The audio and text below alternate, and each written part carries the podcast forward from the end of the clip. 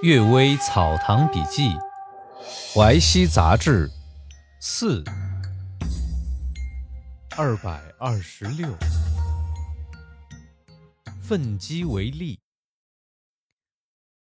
张某和曲某小时候是同学，长大了成为好朋友。曲某与别人打官司，张某接受别人的钱，刺探到曲某暗中的计策，偷偷告诉对方。曲某最后失败受辱，对张某恨之入骨。但是张某做这件事十分隐秘，没有明显证据，所以表面上曲某并没有与张某绝交。不久，张某死了，曲某千方百计把张某妻子娶过来当自己的妻子。虽然婚事的每一环节都按礼一办，但在家里和妻子说话，仍然叫她为张嫂。这个女人本来比较朴实忠厚，认为曲某或是怜悯，或是玩笑，也不计较。有一天，曲某和妻子面对面吃饭，突然跳起来，自己喊自己的名字，说：“曲某，你太过分了！我确实是负心，但现在我妻子归了你，也足够补偿。你何必一定叫她做张嫂呢？女人在家是常事。”娶再嫁女的也是常事。既然我死了，就不能禁止妻子改嫁，也不能禁止你娶她。我已经违背了朋友间的道义，也不能责备你娶朋友的妻子。现在你不把她当妻子，仍然用我的姓来称呼她，这就是说，你并非娶我的妻子，而是奸淫我的妻子。奸淫我妻子的人，我就可以杀死他。于是啊。这曲某发了几天狂就死了，按公道的方法去报仇，圣人也不禁止。张某的行为本是小人常有的行为，并非不共戴天之仇。曲某用计娶了他妻子，报仇已经过头了，可是又把这女人当做卖淫的妓女，玷污张家的名声，这又是过头之中又过头了。这就难怪。张某愤激而变成恶鬼来索命。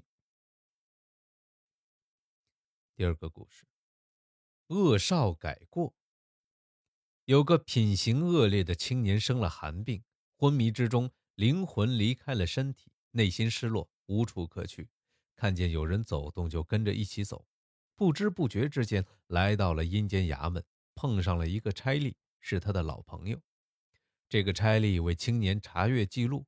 过了很久，皱着眉头说：“你经常违抗父母，按法律应当下油锅。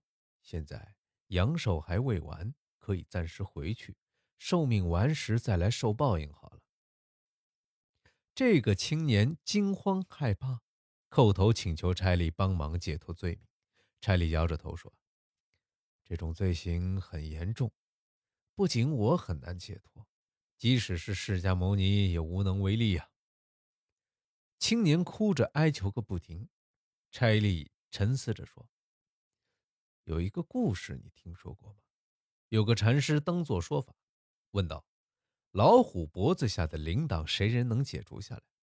大家还不知如何回答。一个小沙弥却说：‘为何不叫给老虎系上铃铛的人去解除呢？你得罪了父母。’”还是向父母忏悔，或者有希望可以免罪吧。青年顾虑过去罪恶太深重，并非一时可以忏悔得了。差吏又笑着说：“又有一个故事，你有没有听说过？杀猪的王屠夫放下屠刀就立地成佛了吗？”差吏派一个鬼啊，把青年送回家，他的病马上好了。从此之后，他洗心革面，反而受到父母喜爱。后来啊，一直活到七十多岁才去世。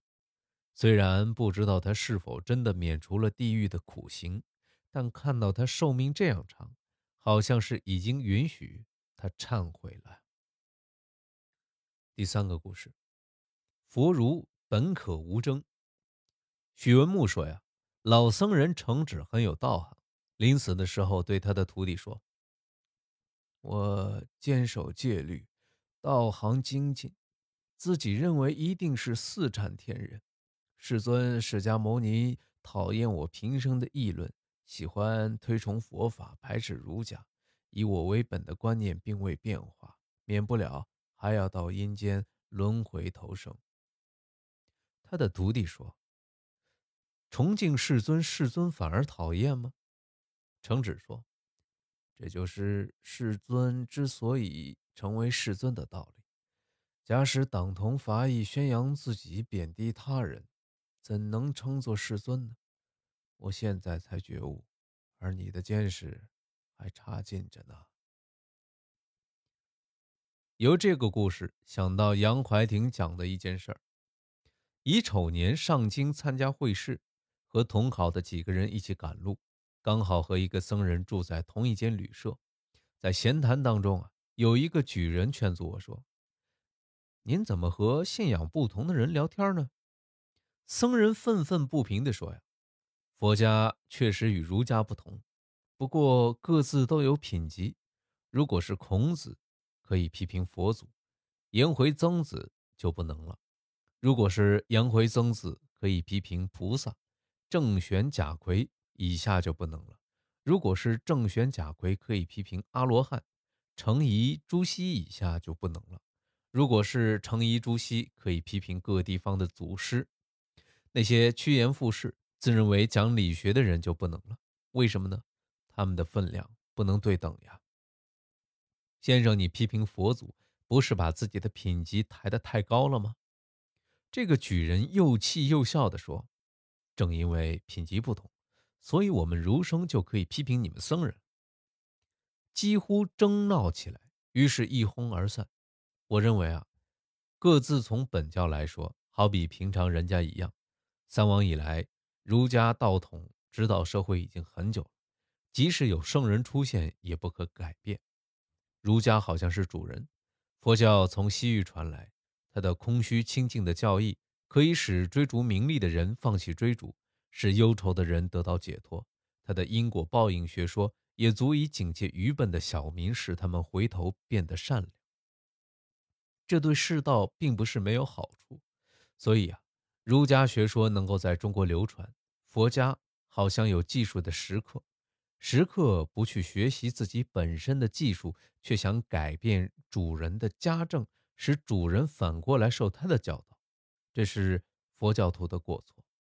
又用各自具体职业来比拟，譬如种田，儒家好像耕种的人，佛家抛开了自己最初的目的，不把行善作恶当作有福还是有罪，却把施舍不施舍当作有福或是有罪，于是迷惑群众，收敛钱财，经常这样做，就好像侵占田界，抢掠别人的庄稼一样。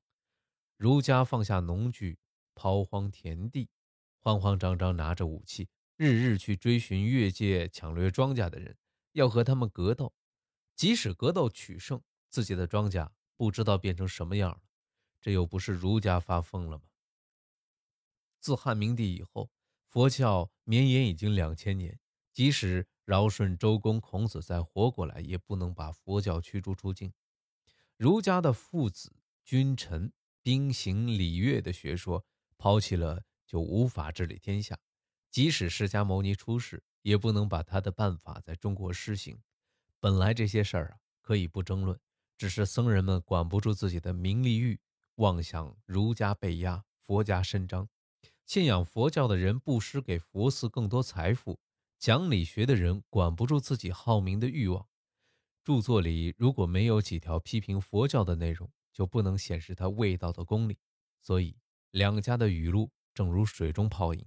一冒出来就消失了，刚消失了又冒出来，互相不停的对骂。不过如佛两家相争，经过千百年后仍然并存如故；两家要是不相争，经过千百年后也会并存如故，各自修习自己的教义就可以了。